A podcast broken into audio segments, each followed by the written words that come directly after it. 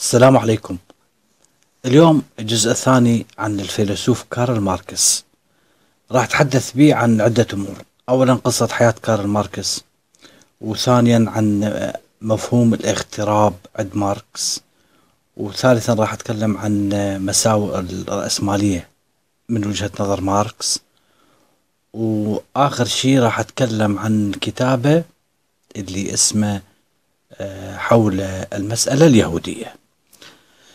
نبدي عن حياة ماركس. أكثر شيء حيرني بحياة كارل ماركس هو أنه أكثر رجل بتاريخ العالم كتب عن المال وعن رأس المال وعن الفوائد وعن النقود وعن الأرباح لكنه مع ذلك عاش حياة كلها فقر مدقع وبؤس شديد. كتب ماركس يعني أحد المرات وهو يداعب بحزن يقول لا أعتقد أن أي أحد جرب الكتابة عن النقود وهو مفلس تماما.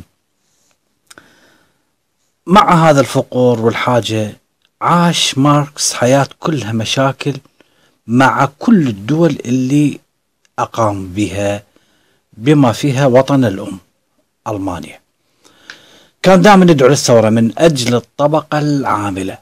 يعني كان رجل مبدئي عاش ومات على المبادئ مالته اللي يؤمن بها سواء اتفقنا معه اختلفنا معه هو رجل مبدئي.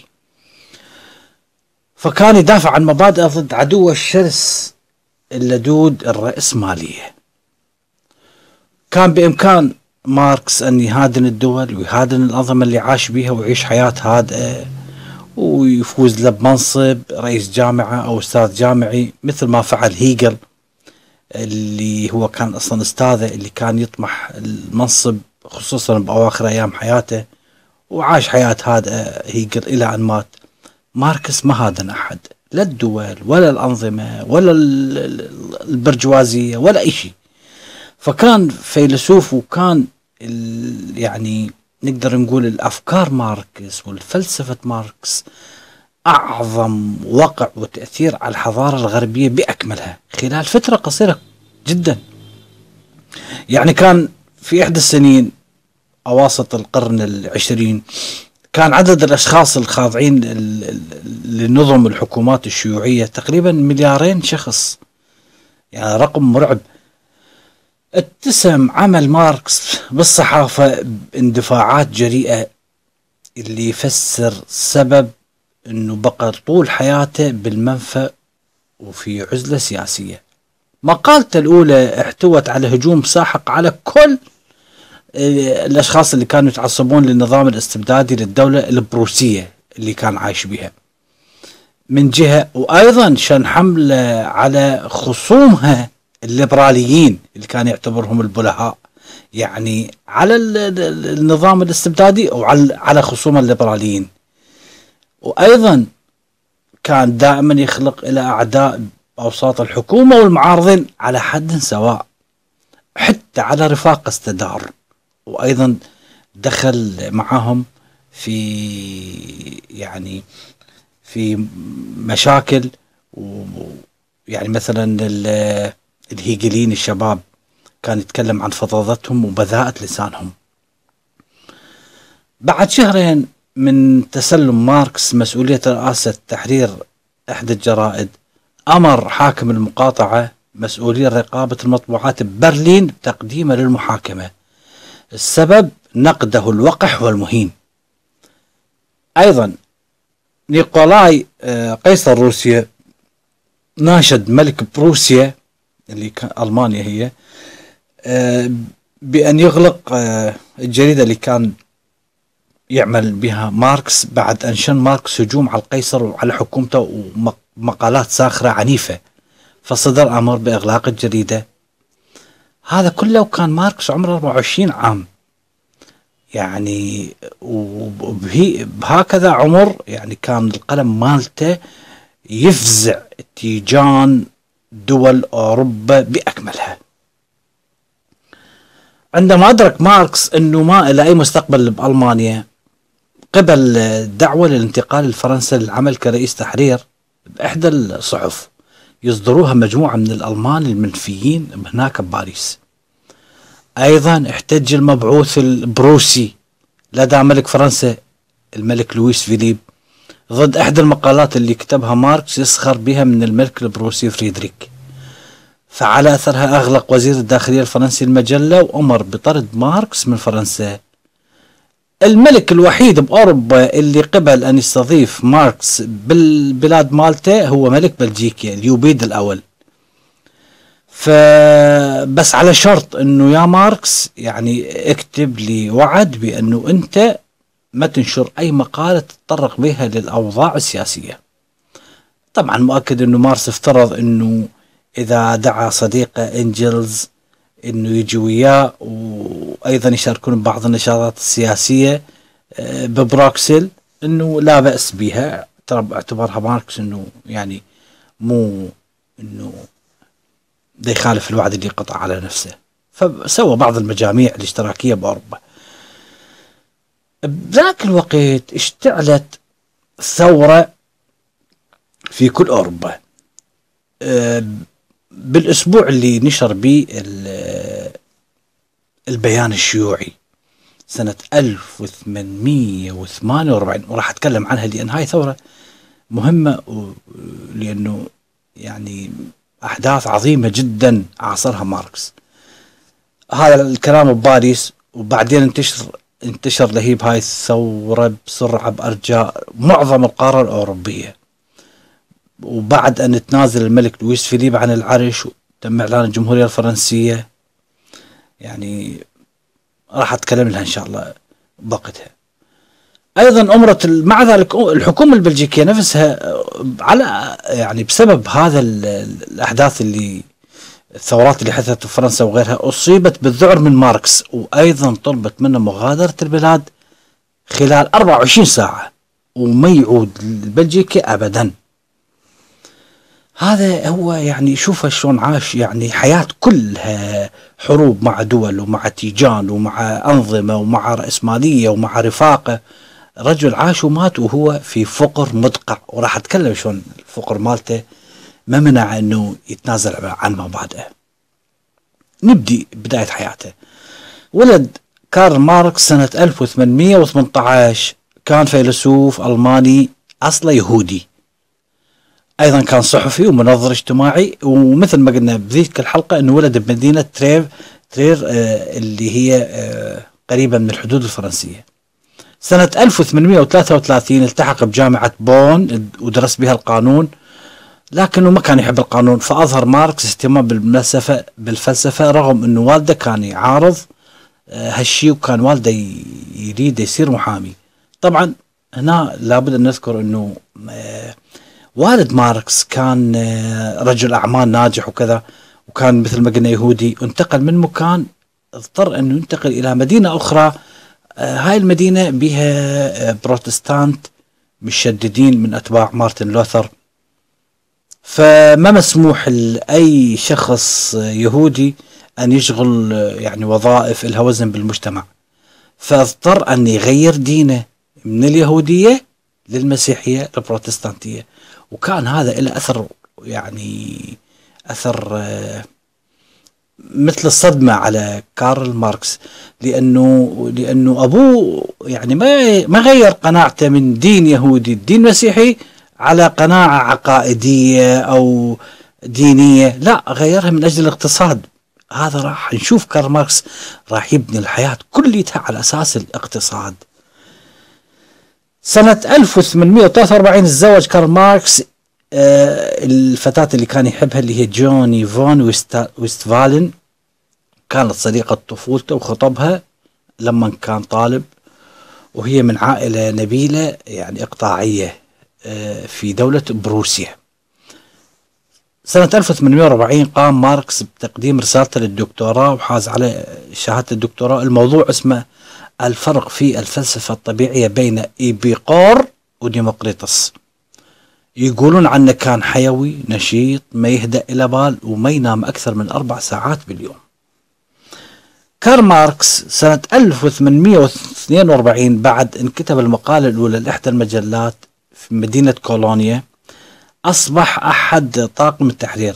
كتاباته بهاي المجلة يعني بشكل ناقد للوضع السياسي والاجتماعي الأوضاع المتردية المعاصرة بذاك الوقت ورطته بمشاكل مع رؤساء التحرير والمؤلفين. عام 1843 كارل ماركس أجبر على إلغاء أحد النشرات مالته وسرعان ما تم إصدار قرار بإغلاق الصحيفة ومنعها من النشر. على أثرها انتقل ماركس من ألمانيا لباريس مثل ما قلنا وهناك دأب على قراءة الفلسفة والتاريخ والعلوم السياسية وتبنى الفكر الشيوعي. سنة 1844 زار لأول مرة اللي راح يكون صديق عمره الفيلسوف فريدريك إنجلز بباريس. وبعد عدة مناقشات مع بعضهم البعض وجدوا أنه توصلوا أنه أفكارهم متطابقة مع بعضهم البعض مية بالمية حول طبيعة المشاكل الثورية وبشكل مستقل عن بعضهم البعض. نتيجة لهذا التوافق بيناتهم عملوا معا وتعاونوا لتفسير أسس ومبادئ النظريات الشيوعية والعمل على دفع الطبقة العاملة. سنة 1846 قام ماركس بإخضاع يعني باستجواب رجل هاي فد حادثة حلوة. أحد القادة الشيوعيين خلينا نسميهم. يعني بدأ شبه استجواب أو محكمة لهذا الرجل. هذا الكلام ببروك بروكسل. هذا كان بطل رجل اسمه ويليام بطل يعني يعتبر للطبقة العاملة وهو أصلا فقير وكان يعني يعبر عن آمالها وعن تطلعاتها. كان رجل يعني إله صيته. فماركس قال أنه هذا الرجل ويليام مذنب لأنه يقود ثورة بلا عقيدة. وهذا الكلام مو مشكلة لو كان كنا إحنا مثلا بروسيا البربرية. على حد تعبير ماركس. فويليام كان مذنب لأنه إحنا مو بدولة مثل روسيا إنه يمكنك تأسيس نقابات ناجحة على يعني عن طريق تجميع الشبان أغبياء.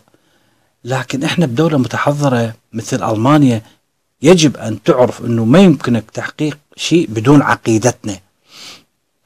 إذا حاولت تأثر على العمال خصوصا العمال الألمان من دون عقيدة من دون أفكار علمية واضحة فراح آه، تكون من الناس اللي يؤدون تأثير سيء عليهم.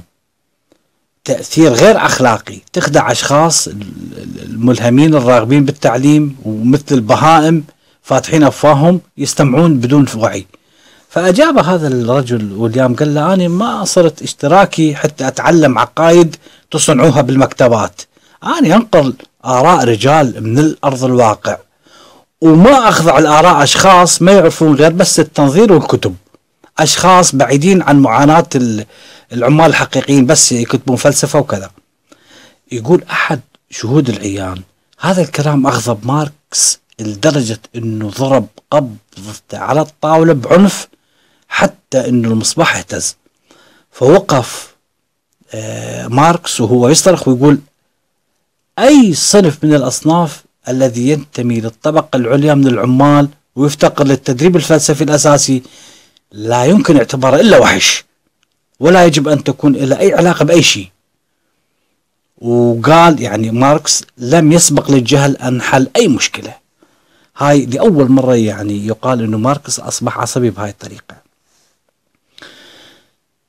أتحدث هسه عن هاي الثورة اللي حدثت آه، سنة 1848 بنفس هاي السنة 1848 يعني قامت الثورة هاي بفرنسا وبألمانيا ومثل ما قلنا خافت الحكومة البلجيكية من امتداد الثورة لها ومثل ما قلنا قامت بطرد ماركس أو نفيه اللي ذهب من عندها لباريس بعدين الكولونيا وهناك أسس آه، صحيفة جديدة. وانضموا له عمال يعني من الطبقة العاملة الثوريين. وهناك بدأ ينظم الأمور. شهدت أوروبا ثورة قامت الطبقة العاملة في فرنسا بالسيطرة على السلطة يعني من الملك لويس. وقامت هناك حتى الحكومة الثورية. استدعت ماركس حتى يبقى في فرنسا لما انطردته الحكومات الفرنسية السابقة. لكن لما انتهت هاي الثورة بالفشل وسقطت يعني سنة 1849 بعد أقل من سنة انتقل ماركس يعيش بلندن وقام بكتابة الكثير من المؤلفات اللي تعني بالسياسة والاقتصاد. هاي الثورة اللي حتى سنة 1848 بأوروبا انتشرت بكل أرجاء أوروبا بالضبط مثل الربيع العربي اللي بدأت بتونس وانتقلت لليبيا وانتقلت لمصر ومن مصر لليمن ومن اليمن لسوريا. هي نفسها تقريبا نقدر نسميها ثورة الربيع الأوروبي سنة 1848 بدأت من مدينة الأخرى يعني تشتعل بها القارة الأوروبية. بدأت تطيح بالأنظمة الحاكمة بذيك الفترة. الثورة اندلعت بصقلية أصلا وكانت تنذر بثورات يعني تختمر بباريس وبالفعل مثل ما قلنا انهزم ملك فرنسا يعني بعد ثلاثة أيام. من إعلان الثورة وتم إعلان الجمهورية. أطلق العنان الموجة عملاقة من الثورات اللي اجتاحت كل العواصم الأوروبية. من برلين لفيينا بودابست الميلانو حتى أنه يقال أن البابا آه اضطر للهرب لما قام الثوار الحرس البابوي وذولا معظمهم يكونون نمساويين وأعلنوا الجمهورية في روما. حدث كل هذا صدق أو لا تصدق خلال أربعة أشهر فقط في الربيع الأول من سنة 1848 فهذا الفوران السياسي آه، اللي كان يعني أدى إلى تخوف القطاع الأكبر من الطبقة الرأسمالية الجديدة اللي ظهرت بعد الثورة واللي استطاعت يعني رموزها الوصول إلى قمة الحكم اللي قامت بعد الثورة وأجهضتها. أكبر مخاوفهم كانت يعني يدور الحديث عند الطبقه الرأسمالية إنه اجتياح أعداد كبيرة من الثوار لهم ومصادرة الملكيات مالتهم اللي كانت بحوزتهم. حتى إنه باريس يعني قام البرجوازيين الجدد بالثورة بباريس آه بهاي الأمور لكن انتهت نهاية مأساوية. يعني آه كثير من الضحايا انقتلوا بالصراع. يعني يقال 1500 شخص انقتلوا بالأحداث القتل و3000 شخص انقتلوا بالمعتقل. هذا هاي سماها ماركس سماها هاي الأحداث. سماها أول صراع طبقي كبير بين الطبقات الجديدة التي ظهرت بعد الثورة. فمن سيطروا الرأسماليين على هاي الثورة بدأت تحدث آه، ثورة مضادة بباريس يعني بدأت يعني معاكسة يعني كأنها إشارة بدء للعديد من الثورات المضادة بكل مكان.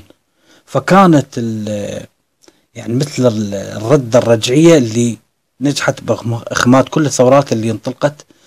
هذا الكلام سنة 1849 فاستنتج من كل هذا الكلام آه، ماركس وانجلز إنه حتى تستمر الثورة فإن الطبقة الوحيدة اللي تصلح لقيادة الثورة والتي إلها مصلحة بذلك هي الطبقة العاملة فقط ومن وراءها من هم الفلاحين. وبعد دراسة معمقة من جانب ماركس وإنجلز توصلوا إلى أن الطبقة العاملة اللي كانت موجودة بمنتصف القرن التاسع عشر اللي يعني هي قادة الثورة لا زالت ضعيفة وغير مهيئة حتى تلعب الدور القيادي بالمجتمع. فالثورة الصناعية كانت لا تزال في مهدها حتى باريس نفسها كانت تعتمد على الورش الصغيرة. بالنسبة لماركس سنة 1849 تم اعتقاله وحكم أيضا في مدينة كولونيا بتهمة التحريض على التمرد العسكري وتم تبرئته ونفوه من ألمانيا وتم إيقاف مجلته اللي هو كان بها رئيس التحرير. سنة 1852 تم حل عصبة الشيوعيين. ماركس استمر بمراسلة يعني الثوريين حتى يشكل منظمة جديدة وهذه الجهود بلغت ذروتها سنة 1864 عندما شكل مجلس الأممية. أول واحد شكله هو ماركس. وسرعان ما بدأ العمل ويا رفاقه على تشكيل الأسس والمبادئ والبرنامج السياسي لكن الأعضاء اللي كانوا يعني خمدت عندهم الرغبة الشيوعية خلينا نقول كانوا رفضوا يعني انشائها وهنا اقترح عليهم ماركس نقل المركز أو نقل إي نقل مركز المجلس الاممي للولايات المتحدة. أيضا بعد سقوط كومونة باريس وهاي راح اتحدث عنها هسه أيضا لأن تاريخ مهم عاصر ماركس. كومونة باريس سنة 1871 هاي سقطت واللي قدرها ماركس وأعجب بيها وانبهر بيها وكان متفاعل وياها. يعني هي حدثت حرب أهلية سنة 1871 على أثرها. زين وأيضا حدث انشقاق بسببها يعني بالأممية اللي أسسها ماركس. فتحدث عن هاي الثورة أو العفو عن كومونة باريس نقول أنه سنة 1870 شنو سبب هاي كومونة باريس؟ سنة 1870 قام شارل لويس بونابرت اللي هو نابليون الثالث اسمه. هذا راد يشن حرب ضد بروسيا اللي هي ألمانيا. الرجل كان عنده مطامع استعمارية. من راد يشن هاي الحرب على ألمانيا؟ عمال باريس احتجوا على الحرب. وأيضا عمال ألمانيا. على أثرها أصدرت جمعية الشغالة العالمية اللي هي الأممية الأولى اللي أسسها كارل ماركس. أصدرت بيان يوضح طبيعة يعني هاي الحرب اللي يريد يشنها والموقف منها. شو يقول البيان؟ البيان يقول إن الح... يعني ذول عمال باريس وعمال ألمانيا. يقول إن الحرب من أجل التفوق أو الحرب لمصلحة أسرة مالكة لا يمكن أن تكون في نظر العمال إلا جنون. فنحن نريد السلام والعمل والحرية. ونحن نعلن إن جميع عمال العالم كله هم أصدقاؤنا وإن طغاة العالم كله هم أعداؤنا. على اثرها وقفت يعني الطبقة العاملة بالأممية ضد الحرب. لكن البرجوازية ما وقفت ساكتة. يعني وهي تشوف إنه يعني هاي الكومونة تهدد سلطة رأس المال بهذا الشكل. فشافت إنه عليها أن تتخذ يعني أو تتحد حتى تواجه هذا الخطر. فطبعا آه، بهالأثناء آه، من آه، يعني صارت ثوره بباريس و وانهزم هذا بونابرت الثالث ووقع بالأسير وانتصر بسمارك الألماني وأخذ آلاف الاسرى لكن بعد أن شكلت كومونة باريس من الطبقة الكادحة والعمال والكذا وإذا بسمارك يعني مد إيده لل احد الأشخاص اللي معادين للثورة الفرنسي اسمه تير حتى يواجه عمال باريس. يعني هم كانوا اعداء راح يتحدون من أجل إسقاط كومونه باريس اللي هي نتاج آه، يعني الطبقة العاملة. فقام بسمارك آه، يعني أطلق تقريبا مئة ألف أسير فرنسي حتى ينضمون لمن جيش هذا الرجل تير اللي كان بفرساي حتى يواجه باريس ويسحق العمال. وبهالطريقة بدأ الجيش اللي يقوده هذا التير المدعوم من ألمانيا آه، بمحاصرة باريس والهجوم عليها سنة 1871 واستطاع دخولها واقترف اقترف مذابح ما لها مثيل بالتاريخ. طبعا استمرت هاي كومونة باريس تقريبا 60 يوم لا أكثر ولا أقل. وأيضا السبب كان من وجهة نظر آه، ماركس هو عدم وعي العمال. المهم هسه أتحدث عن عائلة ماركس وعن المآسي والفقر اللي عاناه كارل ماركس. عائلة ماركس من لحظة وصولهم من لندن آه يعني كان ماركس وزوجته جيني آه أزمة بعد أزمة واجهتهم. فعنده ثلاث أطفال من راح لندن من وصول لندن. رابعهم ولد سنة 1849 وطبعا طردوهم من سكنهم سنة 1850 لأنه ما كان عندهم آه، مبلغ يدفعون الإيجار أيضا لقوا لهم سكن مؤقت بحي سوهو بلندن. قضوا بصيف تعيس جدا وصلوا إلى حد الفقر المدقع وبدأوا ينتقلون من مسكن لمسكن. يعني وأصبحت بذاك الوقت آه، زوجته الماركس حامل مرة أخرى ومريضة دائما على الدوام. بقت عائلة ماركس تعيش بمستوى فقير جدا يصل إلى حدود اليأس. الأثاث والتجهيزات والغرفتين كلها مكسورة وبالية وممزقة طبقات كثيفة من الغبار على كل شيء وكلهم كانوا ينامون بشقة. يعني الأب والأم والأطفال ومدبرة المنزل بغرفة صغيرة جدا بالخلف. أما الغرفة الأخرى كانت يعني هي غرفة للدراسة وللعب وللأطفال وأيضا للمطبخ. هنا أكو أحد الجواسيس كانت يعني باعثة الحكومة البروسية يتجسس على ماركس فاستطاع هذا الجاسوس أنه يعني يكتب تقرير رفعه لمسؤولي ببرلين. يقول لهم هذا التقرير يقول لهم أن ماركس يحيا حياة فكرية بوهيمية حقيقية. ورغم أنه لا يعمل أحيانا لأيام عدة لكنه يعمل في الغالب ليل نهار دون كلل. وبصبر كبير عندما يجد أمامه أعمال كثيرة عليه تنفيذها ولا يتبع أوقات محددة للإخلاد للنوم أو الاستيقاظ ويبقى يعمل أغلب الأحيان طوال الليل ثم يتمدد عند الظهر بكامل ملابسه على الأريكة ليغط في نوم عميق غير آبه. برواح ومجي العالم كله. هناك أيضا يعني بدأت المآسي تنزل على رأس ماركس مأساة مأساة. فتوفى الطفل الأصغر اللي كان اسمه غايدو جراء نوبة من التشنجات سنة 1850 هاي أول مأساة.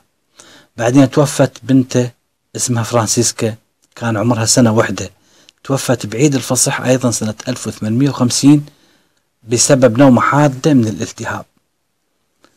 بعدين توفى ابن المحبوب اللي اسمه أدغار جراء إصابته بالسل سنة 1855 حتى بوقت الدفن كارل ماركس فقد صوابه من الحزن ومن الألم. ومن كانوا دي يحفرون القبر ودي يدفنون هذا الابن تقدم ماركس وذب روحه شمر روحه بالقبر مع ابنه. فحتى المعزين كلهم فزعوا وبالأخير تلقفتها الأيادي وانقذوه باللحظة الأخيرة. هيمنت يعني هاي الفكرة على فكر ماركس، هل الفقر هو اللي قتل بنته فرانسيسكا وأبناء الآخرين أم لا؟ فوق كل هاي المشاكل بدأوا اللي يعني الدائنين اللي يطلبون فلوس القصاب الخياط الجزار الخ... يعني كلهم ذولا الموظفين المحاكم اللي مهمتهم استرداد الديون بدأوا يطرقون الباب عليه يوميا.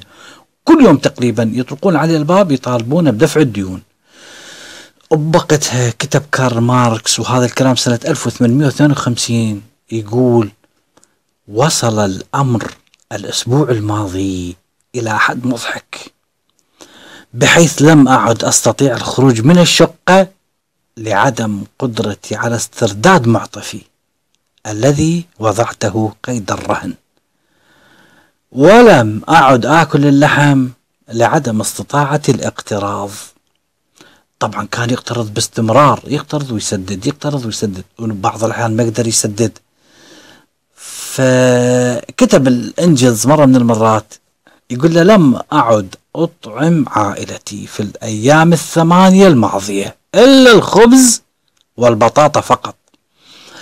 أما إذا كان بمقدوري اليوم إطعام عائلتي أيا من الخبز والبطاطا فإني أشك في ذلك.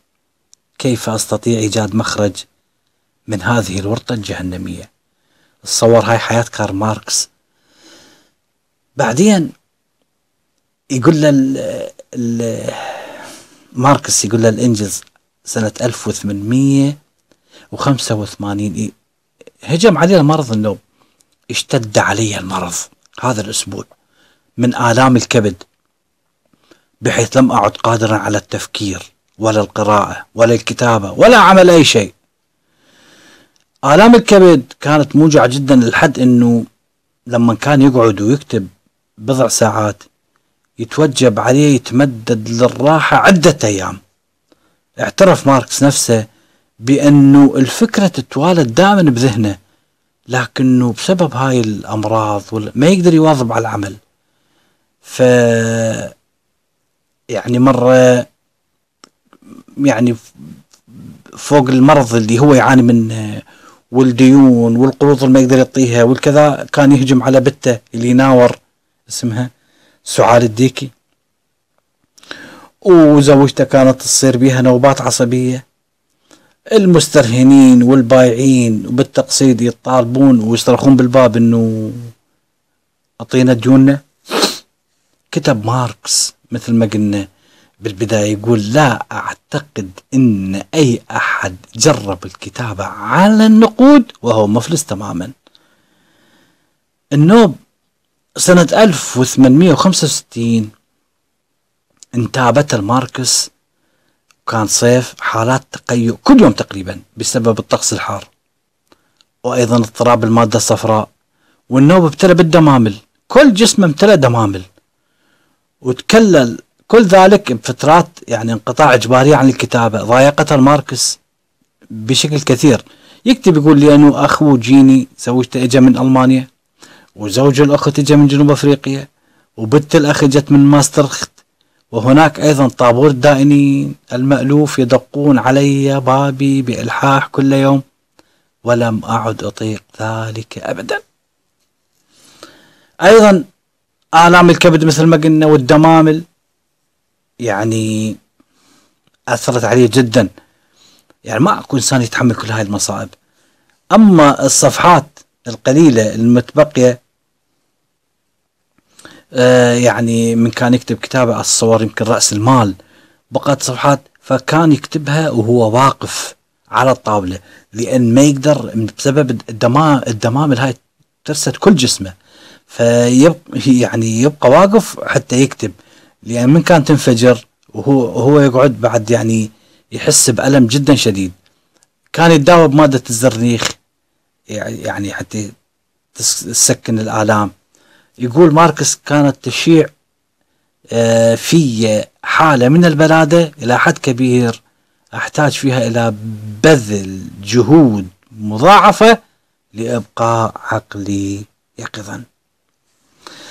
يوم من الأيام كان ماركس وأنجلز يعني قاعدين سوا وهو يكتب كتاب رأس المال فباوعوا يعني أنجلز شاف أكو آثار تقريبا مثل الحمراء آه على على الكتابة.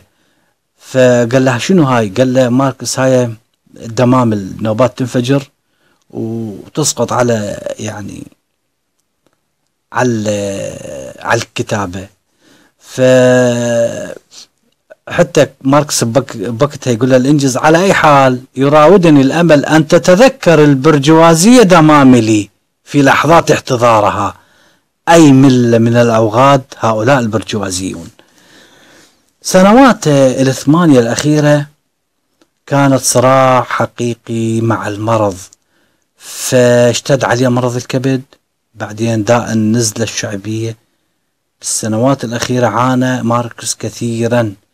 توفيت زوجته سنة 1882 وبنته جيني توفت سنة 1883 أما يوم 14 مارس 1883 توفي كارل ماركس ودفن في مقبرة هايجيت بلندن. رجل سواء اتفقت معه أم لم تتفق؟ عاش ومات. هذا الرجل هو مبدئي. ما مد ايده لا لحكومة ولا لنظام ولا ساوم على مبادئه ابدا. خلصت حياة كارل ماركس. أتحدث هسه عن مفهوم الاغتراب عند ماركس. وهذا أيضا يعني فد شيء مهم.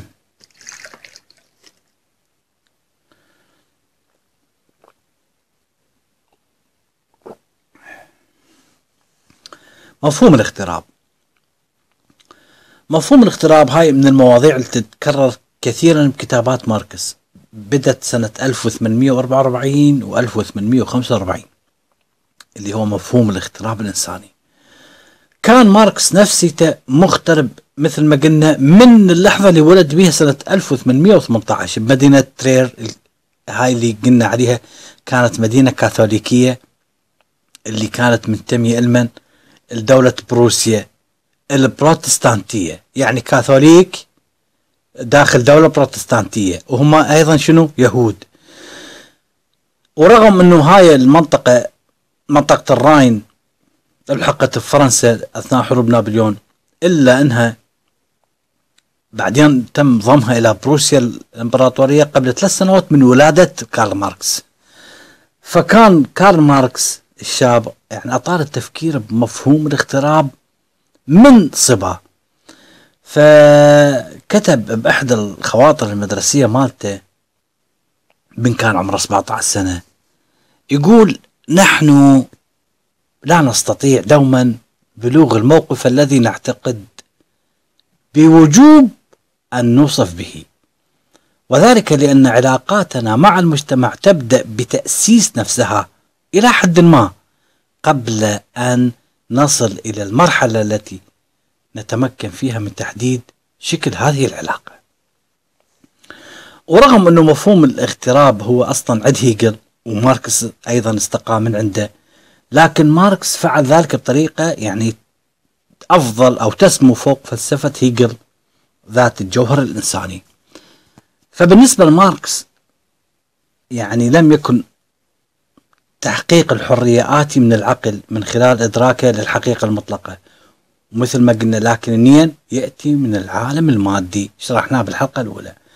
يأتي من العالم المادي عن طريق شنو؟ عن طريق اثنين إلغاء العملة بالأجر والإطاحة النهائية بالمجتمع الطبقي فماركس كان يرى أنه تطور التكنولوجيا واحتمالات الوفرة المادية اللي تنشأ عن تطور التكنولوجيا يفتح باب نحو التحرر الحقيقي للإنسان لكن المشكلة وين؟ المشكلة النتائج الفورية كانت زيادة بتجريد الإنسان من إنسانيته. السبب شنو؟ السبب مو التكنولوجيا السبب طبيعة النظام الرأسمالي يقول ماركس عن هذا الكلام يقول يصبح العامل أكثر فقرا كلما زادت الثروة التي ينتجها. وكلما زاد إنتاجه من حيث القوة والكم يصبح العامل سلعة أرخص مما مضى كلما صنع المزيد من السلع. انخفاض قيمة العالم الإنساني يزداد في علاقة مباشرة مع زيادة قيمة عالم الأشياء. يعني كل ما تزيد قيمة الأشياء تقل قيمة الإنسان. لا يخلق جهد العامل السلع فقط ولكنه ينتج أيضا نفسه ويخلق العامل كبضاعة وبنفس المعدل الذي يخلق به السلع. إذا من هذا الكلام؟ مفهوم الاغتراب عند ماركس هو بداية الافتراض اللي تتعلق بالآثار اللي تسببها التكنولوجيا تسببها بالعلاقات الإنسانية بهدف الوصول لتفسير العمليات اللي تبعد الإنسان عن حياته البسيطة الأولى. حياته البسيطة الأولى لخصها إنجلز بكلام جميل. شو يقول إنجلز؟ يقول عن الإنسان البسيط يعيش الإنسان حياته من اليد إلى الفم. أي يعني ما ينتج إلا الشغلات اللي يحتاجها إلا المستلزمات الضرورية. عندك أيضا حياة الحرية والمساواة اللي هي الحرية المشا... المشاعية تحدثنا عنها. الملكية وتقسيم العمل أيضا هذا نمط من أنماط العمل. إلى أن ظهرت الطبقات. ظهور الطبقات يشكل ارتباط تلقائي. الأعضاء المجتمع بعضهم مع بعض بدون أدنى صورة للاستغلال. لكن الملاحظ شنو؟ الملاحظ بهاي الأنماط البدائية. المشاعية الإقطاعية البرجوازية. الملاحظ أنه التطور من الحالة البدائية الدرجة حضارية أكثر تقدم مرهون بيش مرهون بمدى السيطرة على الطبيعة. وبالنتيجة من يسيطر الإنسان على الطبيعة راح يصير راح تنمو قوى الإنتاج يعني هو لو مو قوى الإنتاج ما يسيطر الإنسان على الطبيعة. وتتطور الوسائل التكنولوجية. كل ما تنمو قوى الإنتاج وتتطور الوسائل الإنتاجية حتى يسيطر الإنسان على الطبيعة راح ينفصل الإنسان قليلا قليلا أو شيئا فشيئا عن البيئة اللي اعتاد عليها. يعني يترسخ كل ذلك من خلال خلق للبساط. يعني الوسائط هاي تكون لعنة على الإنسان اللي يشتغل بها. فالأدوات البسيطة بعدين الآلات بعدين الطرق الصناعية حتى توصل للوسائل التكنولوجية والمصانع الحديثة. هاي الوسائط يعني خلينا نقول إنه باللحظة اللي ترسخ الإنسان وتخليه يسيطر على الطبيعة بنفس اللحظة هي تبعد الإنسان عن عنها عن الطبيعة وتخليه عايش بغربة. فإضافة إلى أنه تقسيم العمل اللي يتقدم ويتطور بالتقسيم التكنولوجي راح يقيم فواصل راح تصير فواصل بين من؟ بين الناس تنتقل هاي الفواصل من فواصل اجتماعية لفواصل طبقية بين الطبقة المالكة وبين الطبقة العاملة. هنا راح يبرز ما يسمى شنو؟ صراع الطبقات. هذا الصراع اللي راح يتطور بتطور الحضارة والمحصلة النهائية راح يصير؟ اغتراب الإنسان. عن من اغتراب الإنسان؟ اغتراب الإنسان عن الطبيعة عن مجتمعه عن ذاته. فيبقى الإنسان يعيش حالة غير طبيعية ناتجة عن الاستغلال. فمثل ما قلنا يخترب عن أدوات العمل مالته. يغترب عن نتاج الجهد مالته اللي يسميه فائض القيمة وراح نتكلم عنه. فتصبح الطبقة المنتجة مغتربة. بهذا الصدد ينظر كارل ماركس لقوى الإنتاج بتطورها على أنها السبب المباشر. قوى الإنتاج يعتبرها ماركس السبب المباشر شنو؟ سيطرة الإنسان على الإنسان. وأيضا الاختلافات الطبيعية والخضوع الطبقي أيضا. هاي كلها يعني من تتجمع بقالب من النظم الاستغلالية اللي تتجسد بصورة شنو؟ تتجسد بصورة البناء الفوقي. إحنا مو قلنا البناء التحتي هو الاقتصاد. أكو بناء فوقي اللي هو الثقافة والدين والأفكار والقانون. هاي كليتن راح يساعدن باستعباد الإنسان. فوظيفته الأساسية يعني الدين والثقافة ذني كليتن يبقى يصير وظيفته الأساسية إنه يبقى الإنسان على حالة الاستغلال مالته ويخفي يعني حقوقه خدمة لمصالح الطبقة المستغلة. يبقون مثلا على سبيل المثال رجال الدين يقولوا إنه يجب أن تصبر وهاي إرادة الله وإنه لك بالآخرة يعني حقوقك أكثر وكل ما تنظلم هنا عد الله أنت. يعني راح فتلقى مثلا هذا البناء الفوقي الدين أو حتى الثقافة ولا ترسخ حالة استغلال الإنسان والاغتراب مالته. هاي حسب ماركس. فكان يرى ماركس إن المجتمع الرأسمالي يمثل ذروة الاغتراب. مثل ما قلنا إنه بسبب أدوات وأساليب الإنتاج اللي يبتكرها هو الإنسان. حتى يسيطر على الطبيعة لكن هي تصير لعنة عليه. فالإنتاج اللي يوجه بالأصل حتى يشبع حاجات الإنسان الأساسية يصبح حاجة غير طبيعية. يعني مو حاجة الإنتاج إنه يشبع حاجات الإنسان الأساسية. لا لعد شنو؟ الربح. فالرأسمالية هدفها الربح مو هدفها حاجات الناس. فتنتج السلع مو خدمة الإنسان وإنما لأجل الربح وزيادة رأس المال. كما يقول كارل ماركس. يقول أيضا عن العبارة ماركس يقول إن العامل يطرح جهده في سوق العمل ليبيعه. يعني حتى جهد يعتبره ماركس هو يعني نتاج للعامل. إن العامل يطرح جهده في سوق العمل ليبيعه كسلعة. من يحددها؟ يحدد سعرها؟ قانون السوق اللي يحدده الرأسمالي أو مالك وسائل الإنتاج.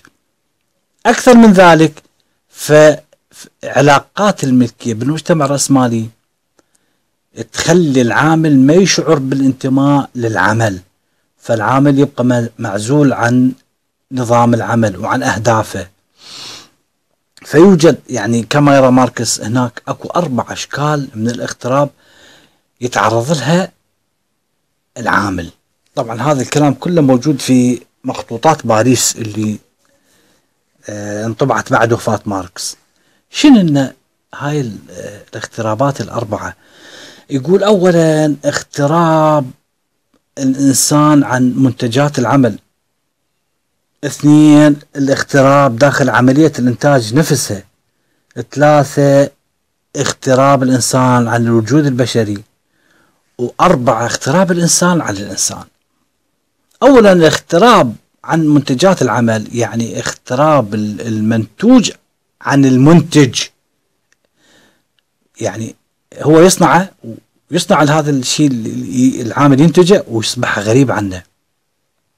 فحتى أنت تكون منجز بالعمل فيجب على العامل حسب ماركس أن يرى الأشياء اللي يصنعها. يعني مثلا من يصنع له هذا الإنسان آه، قلم. فيشوف هذا القلم يعني آه، جميل وفتشي رائع من إبداعات هذا الإنسان. لكنه هذا العمل ما راح يصير له يعني من تطورت وسائل الإنتاج وكذا فيعني أنت راح تنتج. فشيء أصلا لربما ما تشوفه. أنت مجرد برغي بآلة كبيرة جدا. فهذا يعني يقول جزء من المشكلة إن العمل الحديث مقنن جدا. في الوظائف المقننة تجعل من الاقتصاد الحديث شنو فعال للغاية. لكنها بنفس الوقت من النادر على الفرد أن ما يعرف شنو المعنى الحقيقي للمشاركة اللي يقدمها. لأن بسبب تجزيء العمل عكس مثل ما قلنا مثلا من كانت وسائل الانتاج بدائية كان الإنسان ينتج كرسي ميز قنفة يشوفهن. هسه لا أصبح عامل بمصنع ينتج له جدا شيء جدا بسيط وما يعود عليه بأي شيء. ولا يدري به يقول ماركس على هذا يعني الكلام يقول آه، العمل الحديث يؤدي إلى الغربة أو الإحساس بالانفصال عما نفعله طيلة اليوم وعما نشعر به. غربة عن من؟ عن ذاتك وعما تعتقد أنه بإمكانك فعلا للوجود. التي لا تعد ملكيتها للعامل لعد علما هاي ملكيتها صارت للرأسمالي لأنه توضع حياة العامل بالكامل العامل ينتج ويصعب ويصنع في صناعة أشياء ما يملكها مو إله. لأنه ما يملك وسائل الإنتاج هو كله بداخل نظام ما يملك السيطرة عليه. فيصبح جهد العامل نفسيته سلعة. تنأخذ منه وتنباع مثل مثل أي شيء ينتجه. ويكون الفصل بين العمال والجهد مالتهم بالتاريخ الحديث بحيث إنهم حتى ما يعرفون إيش ينتجون. فقد أصبحت أماكن العمل أكثر تقنين أكثر تقسيم وأقل اعتماد على المهارة. ثاني اختراب اللي هو يقول عليه ماركس اختراب داخل عملية الإنتاج نفسها يعني اختراب قوى الإنتاج عن المنتج. يدخل العامل بمهنة بمهنته داخل قيود العمالة بالأجر. هو يشتغل بأجر ما يملك أي شيء لا يملك المال ولا يملك أدوات الإنتاج. فيدخل مهنته داخل قيود العمالة بالأجر وليس لإشباع رغبة حرة ولكن لإشباع رغبات مستقلة عن العمل نفسه. نتيجة هذا راح يصبح يعني العمل عملية مشبعة للذات لكن يتحول إلى شر لابد منه.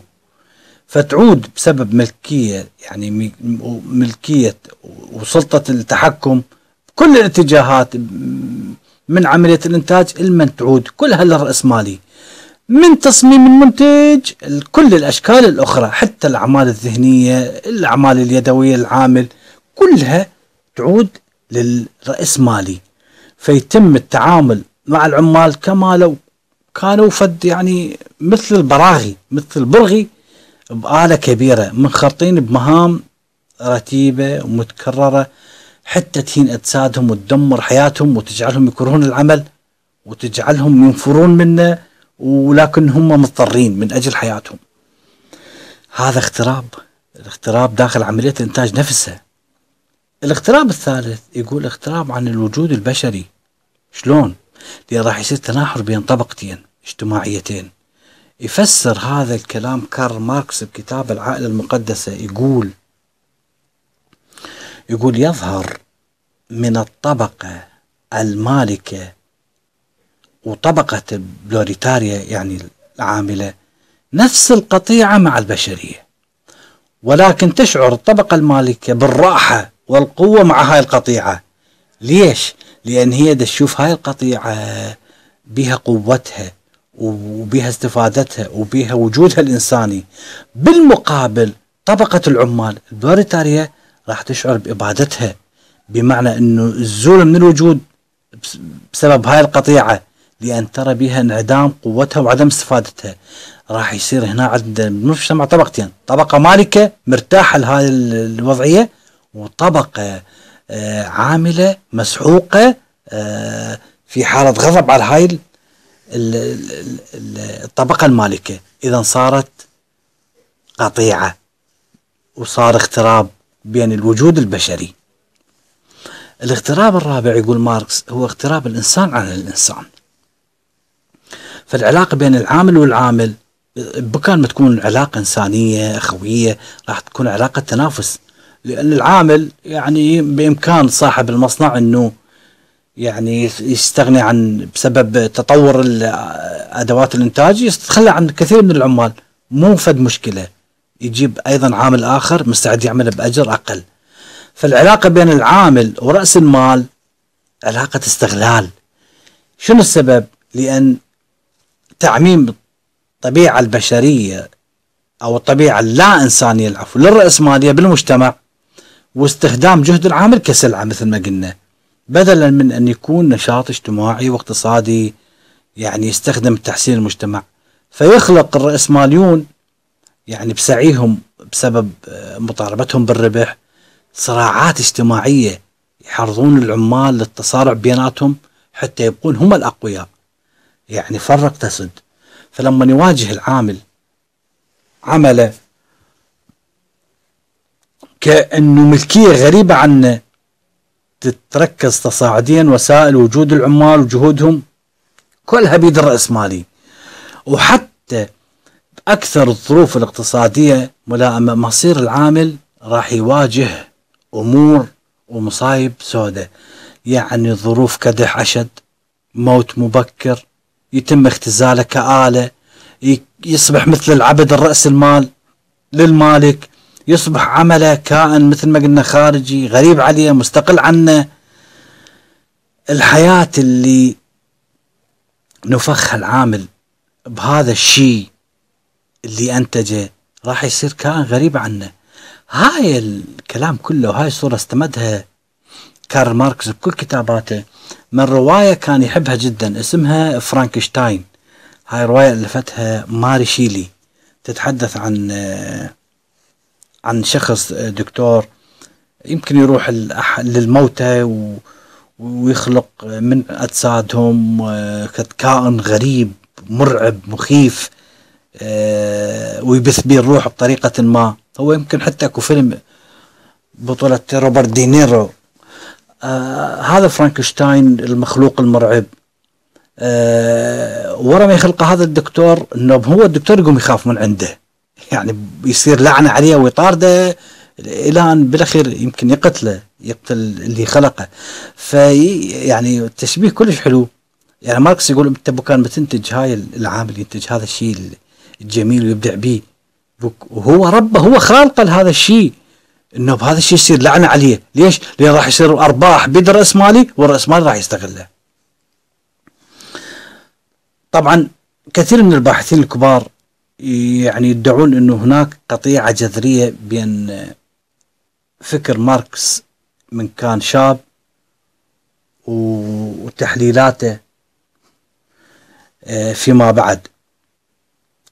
فالأمور آه، اللي كتبها ماركس آه، وجادل بها عن رأس المال بعد أكثر من عشرين سنة أن الوسائل اللي تزيد الرأسمالية بهذا الإنتاج تتمثل بتحويل العامل إلى شبح وتحط من إنسانيته لحد تحويله إلى آلة. يعني هاي يحكي رأس ما آه، العفو يحكي ماركس كتاب رأس المال يقول تحويل العامل إلى شبح. شبح إنسان. تحط من إنسانيته إلى حد تحوله إلى آلة. تدمر المضمون الحقيقي العمله تحويل هذا العمل إلى نوع من التعذيب وتدفعه للاغتراب عن الطاقات الفكرية الكامنة في صيرورة العمل. تحول زمن حياته إلى زمن للعمل وتجر زوجته وأطفاله إلى مطحنة الرأسمالية الساحقة.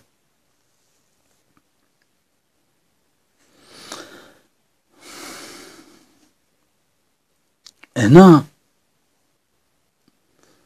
ماركس ما يعتبر الاغتراب حالة أبدية لكنها حالة نابعة من اغتراب العمل. هذا العمل اللي يميز كل المجتمعات الطبقية.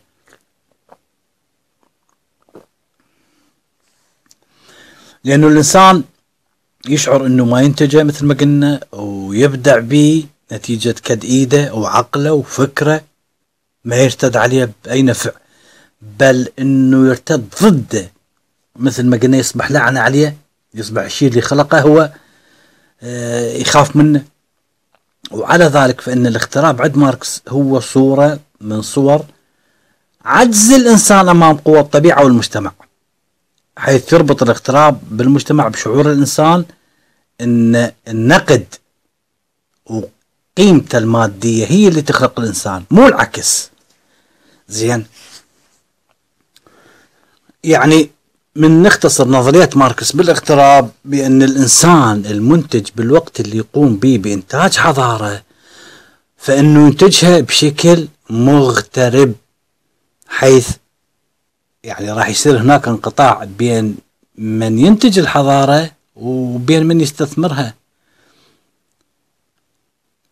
حتى إنه علم النفس التجريبي والعلوم الأنثروبولوجية تشير إلى وجود حالة من التوحد بين الإنسان والطبيعة بين الإنسان والعالم الموضوعي المحيط به بين الإنسان وعمله.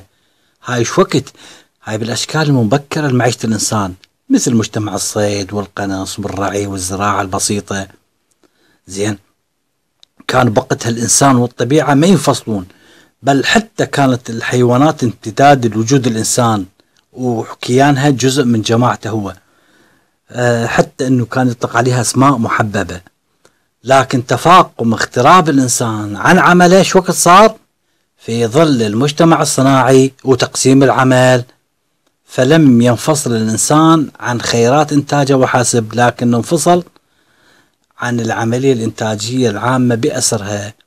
وبعد ما يشوف دوره إلا كقطعة من منظومة كبرى عمياء تخضع لسلطانها ووطأتها كل القوى المادية والروحية. هسه أتحدث عن مساوئ الرأسمالية من وجهة نظر ماركس. يقول ماركس إنه الرأسمالية تجعل الرأسمالية من الإنسان يعني سلعة استهلاكية يمكن الاستغناء عنها أو عن أي فرد من اليد العاملة بدون رحمة. اللحظة اللي ترتفع بها التكاليف أو مثلا يجي فد تقنية جديدة تكنولوجيا جديدة أفضل من القديمة.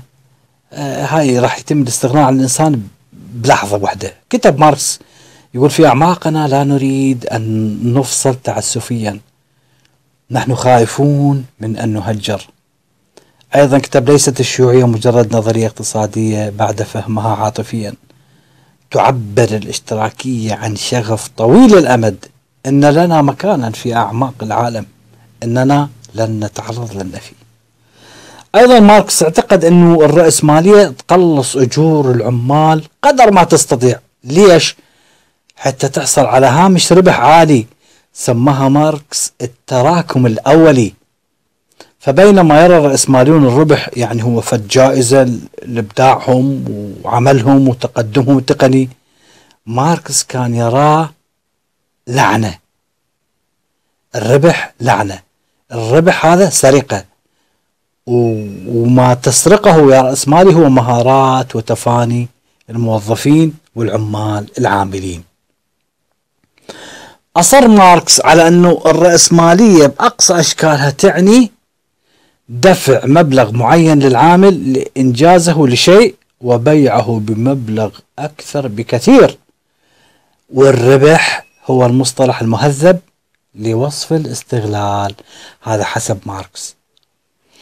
أيضا ماركس يقول إنه الأنظمة الرأسمالية تتميز بسلسلة من النكبات. كل نكبة يعني يصفها الرأسمالي إنه فتشي يعني شاذ وقليل وراح هاي آخر نكبة ماركس جادلهم. يقول النكبات حليفة للرأسمالية وهي نتاج شيء غريب ألا وهو قدرتنا على إنتاج الكثير. يعني مو إحنا قلنا إنه النظام الرأسمالي ما ينتج لسد الحاجة. يعني ينتج من أجل الربح ينتج أكثر مما يحتاج الفرد. فيقول ماركس نكبات الرأسمالية هي نكبات وفرة عكس ما كان في السابق نكبات نقص. زين. أيضا يقول ماركس يعني يحتاجون القلة من عندنا للعمل من لأن الاقتصاد الحديث إنتاجي للغاية. فبدلا من رؤية عدم الحاجة للعمل كحرية راح يتضجر العامل من ذلك ويبدأ تصير عنده انهزامية ويوصفها يعني وراح تكون عنده بطالة إلى آخره. من نقد ماركس للرأسمالية أيضا يتحدث عن العوائل البرجوازية. يقول هذول راح يكون طول عمرهم مليين بالتوتر والقهر والإضطهاد والضجر. لأنه كان يعتقد أنه الرأسمالية تجبر الجميع على أنه الاهتمامات المالية هي أهم ما يكون بالحياة حتى ما يهتمون بعلاقات إنسانية علاقات نفسية. لا أكو شيء سماه ماركس تأليه السلعة لأن السلعة هي اللي تجعلنا نقدر الأشياء اللي يعني ما تملك قيمة فعلية. فأراد من الناس أن يكونون أحرار من القيود المالية. حتى يتسنى لهم اتخاذ قرارات صحيحة ومنطقية بعلاقاتهم. يقول أيضا ماركس يعني ولد الاقتصاد آه، ما سماه ماركس الأيديولوجية بحيث يؤمن أغلبية الناس اللي بالمجتمع الرأسمالي يؤمنون بأشياء هي ليست سوى أحكام تقديرية يعود مصدرها علما للنظام الرأسمالي.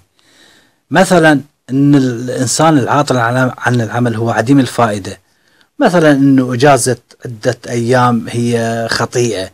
مثلا أنه كثرة الحاجات والأشياء راح تجعلنا سعداء. وأنه الناس والأشياء الجديرة بالاهتمام راح تصنع المال دائما. يقول هاي أشياء كلها خاطئة. يعني حسب ماركس أيضا أكبر مشاكل الرأسمالية يقول مو وجود ناس آه ناس استغلاليين وجشعين على رأسها. يقول هذا موجود بكل الأنظمة لكن أفكار الرأسمالية تعلمنا أن نكون يعني تنافسيين ومنصاعين ومحبطين. يقول ماركس يستطيع الرأسمالي أيضا الاستمرار بالحياة مدة أطول من دون العامل. لكن العامل لا يقدر على ذلك من دون الرأسمالي وإذا كان رأس المال لا شيء غير الثمار المتراكمة لجهود العامل فإذا فإن رؤوس أموال البلاد ودخلها لا تنمو إلا عندما تستلب من العمال منتوجاتهم أكثر فأكثر. هسه أتحدث عن آخر شيء كتاب عند ماركس اسمه حول المسألة اليهودية.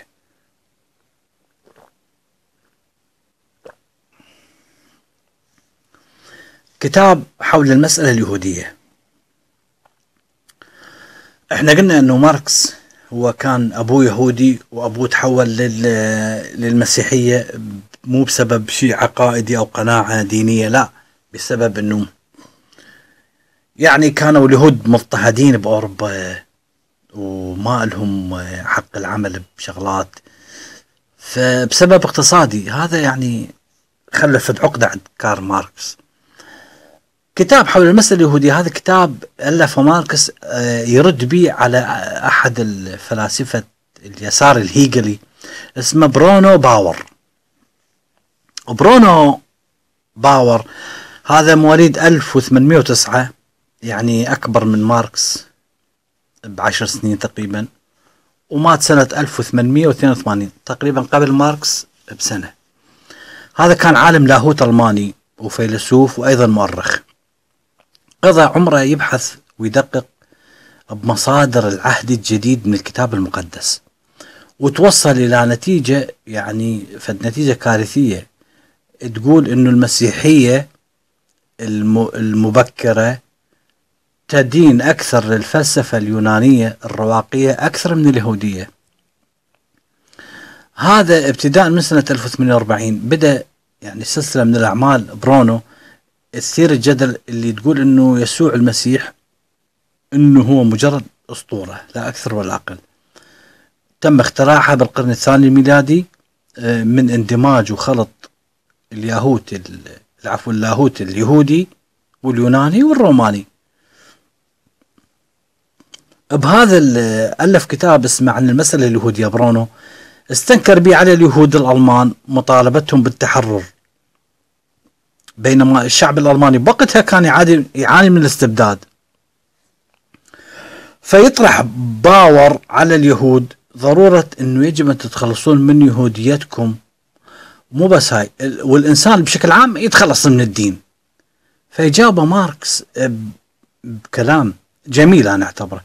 يقول أنه الحل لا يكمن في تخلي الناس عن الدين بل في تحرر الدولة وانعتاقها من الدين. حتى إن كانت غالبية الشعب متدينة. طبعا هو مو بس آه، برونو باور كتب عن المسألة اليهودية. مفكرين جدا كثار كتبوا عن عن اليهود وشخصياتهم. مثل شكسبير كتب هيجل دوستويفسكي أيضا كتب عنهم الفيلسوف نيتشه آه الروائي اليوناني نيكوس كازانزاكي أيضا كتب عنهم وآخرين أيضا. فكل دول كتبوا عن المسألة اليهودية وحللوها ونقدوها وحتى علماء من اليهود أنفسهم يعني ما اكتفوا بنقد وتحليل المسألة اليهودية إنما بالعمق كتبوا. أيضا قاموا حتى بتعريتها من لبوسها الديني يعني حتى يكشفون جوهرها. وأفضل من كتب عنها هو كارل ماركس بهذا الكتاب. موضوع ماركس الجوهري بالمسألة اليهودية تكمن بالمعادلة اللي تقول إن التحرر الاجتماعي لليهودي هو تحرر المجتمع من اليهودية. فيجي ماركس ينقد هاي المسألة ويفككها لعواملها الأولية من وجهة نظر. يحلل ماركس المسألة اليهودية. يعني عن طريق مثل آه، واقعهم اللي كانوا بأوروبا بذاك الوقت من القرن الثامن عشر. كانوا يتقوقعون بتجمعات خاصة ويعني منعزين عن المجتمع هويتهم دينية منغلقة وعالمهم الاقتصادي المريب من هذا الجانب راح يدخل لهم ماركس. الاقتصاد عالمهم الاقتصادي المريب وأيضا عنصريتهم العرقية والدينية اللي مترسبة بشنو بفكرة تفوقهم على كل الأجناس البشرية على اعتبارهم أنهم شعب الله المختار. ومتشبثين بخلاص خاص بيهم كقومية. يعني هم وبس الدين الحقيقي وهم شعب الله المختار والبقية لا شيء أشبه بالحيوانات. فنقد ماركس المسألة اليهودية عن طريق يعني قراءة تحليلية مثل ما قلنا لكتاب آه، برونو باور حول المسألة اليهودية.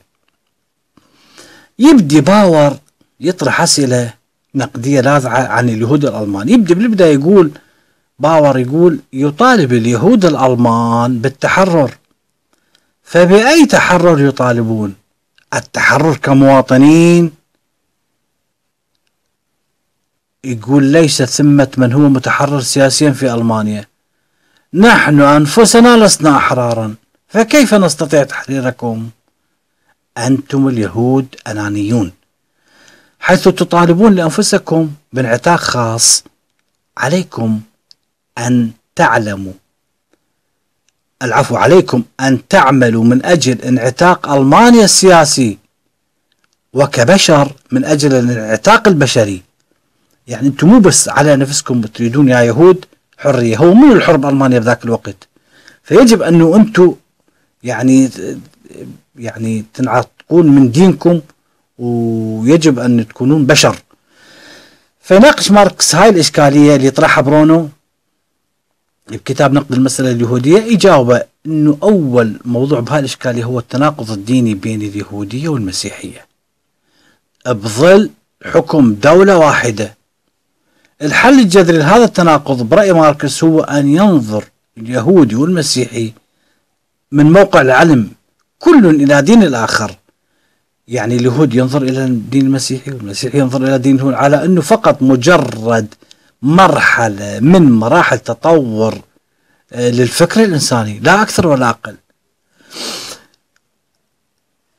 يقول برونو يجب أن يكون اليهودي العفو ماركس يجب أن يكون اليهودي على سبيل المثال قد كف عن أن يكون يهوديا حين لا يدع قانونه يعني يقصد الدين مالته الشريعة مالته. يعيقه عن إداء واجباته إزاء الدولة وشركائه في المواطنة. مثلا أن يذهب مثلا في يوم السبت إلى مجلس النواب ويشارك في المناقشات العامة لأن اليهود يوم السبت ما يطلعون يثبتون.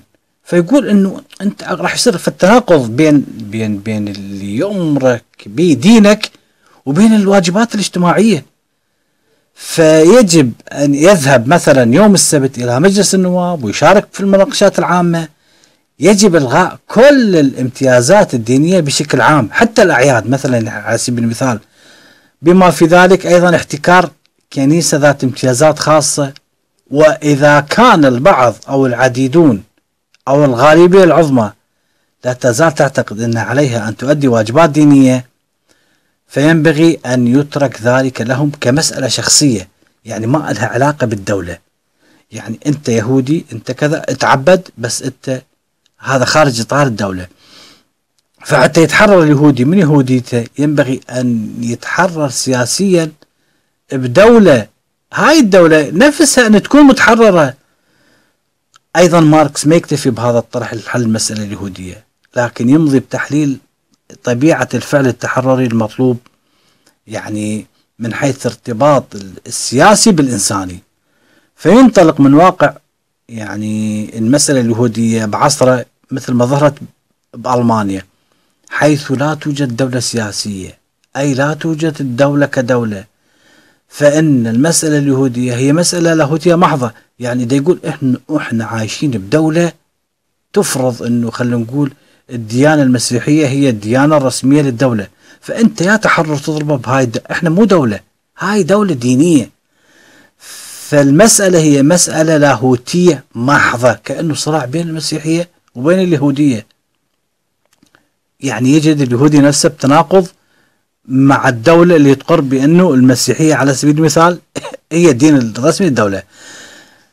يقول ماركس أما في أمريكا هاي ضرب مثل عن ألمانيا يقول أما في أمريكا المسألة اليهودية تفقد معناها اللاهوتي وتصبح مسألة دنيوية. ليش؟ لأنه ماكو بالولايات المتحدة الأمريكية دين للدولة وماكو دين رسمي للأغلبية ولا أفضلية عبادة عن غيرها. الدولة ما لها أي شيء بأي من العبادات فماكو فد مشكلة. يعني عند اليهود بأمريكا. لكن مشكلتهم بألمانيا لأن ألمانيا بقتها دولة دينية تقريبا. هنا ماركس ما يقصد بالتحرر من الدين إنه يلغي الدين من الوجود. ابدا مثل ما يفهم الجزء كثيرين من الناس بالخطأ. فوجود الدين يقول ماركس إن وجود الدين لا يتعارض مع قيام الدولة الكاملة. يعني هنا بيان التحرر البشري أو الإنساني بمنطقة جوهري. يقول إننا لا نحول المسائل الدنيوية إلى لاهوتية وإنما اللاهوتية إلى دنيوية.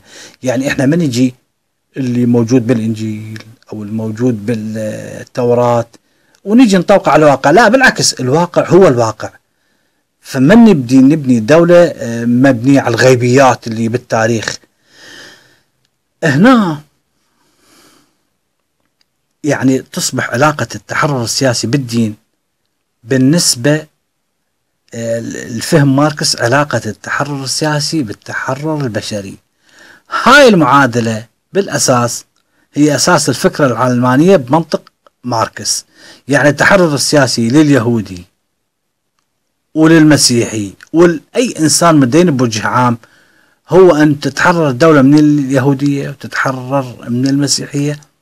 وتتحرر الدولة من أي دين آخر بشكل عام. وهكذا يمكن للدولة أن تكون انعتقت من الدين حتى حين تكون الغالبية متدينة. يعني ماركس يربط التحرر السياسي بالتحرر من الدين. الجوهر بتحليل ماركس للمسألة اليهودية هو أنه ما يقول بس يعني هو يتفق مع باور اللي يقول لا يمكنكم أن تتحرروا سياسيا دون أن تتحرروا جذريا من اليهودية. أنتم إذا تريدون تصيرون فعلا أحرار تعيشون بمجتمع تحرروا من يهوديتكم وعيشوا بالمجتمع. مو تبقون في طبقة معزولة بالمجتمع وتريدون حرية. فهنا ماركس يشترط تحررهم السياسي الحقيقي. زين؟ بدون امتيازات. امتيازات شنو؟ امتيازات الإنسان الأناني. هنا راح يضرب على يعني يقصد هنا ماركس ال ال الاقتصاد علاقات اليهود بالمراباة وبالأموال. زين الإنسان الأناني اللي هو شنو يعتبره ماركس معيار حقوق الإنسان بالمجتمع البرجوازي. المجتمع البرجوازي يعني عنده إنسان الأناني اللي هو صاحب المال يعتبره اللي يصبح به المواطن خادم الإنسان أناني. بعدين يصبح هذا الإنسان الحقيقي بالواقع مو إنسان مو مواطن لأن هو خادم الإنسان برجوازي سماه الإنسان الأناني. على هالخلفية التحليلية ماركس يحطم الأساس الدنيوي لليهودية. مو الأساس الروحي كدين شخصي الفرد ما له علاقة باليهودية كدين كدين للأفراد. بس ده راح يحطم الأساس الدنيوي مالتهم. فماركس غير مهتم بيهودي السبت. أنت تروح للسبت يعني أو الإنسان اللي عنده عقائد وشعائر. لكنه ماركس هنا راح يهتم بمن؟ راح يهتم باليهودي الدنيوي اللي أله المال والكعبة مالته هي البورصة. فبالتالي يحاول يحرر اليهود من رأس المال اللي يعتبروه هو أساس الأشياء كلها للإنسان. ومثل ما قلنا هاي الأشياء اللي تنتج اغتراب إنساني عن إنسان عن إنسان وإنسان عن المجتمع. يعني تحرر اليهود هو بمعنى الأخير شنو؟ تحرر البشرية من اليهودية. واليهودية اللي يقصدها ماركس التحرر منها مو يهودية الناس المتدينين والروحانيين. لا يهودية اليهودي اللي يتحكم يعني من خلال السلطة مالته المالية بدول بأكملها.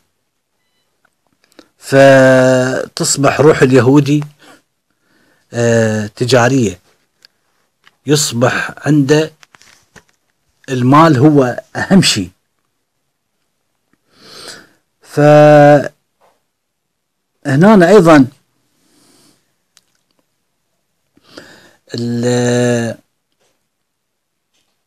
التحرر من اليهودية يعني التحرر رأسمالية المال.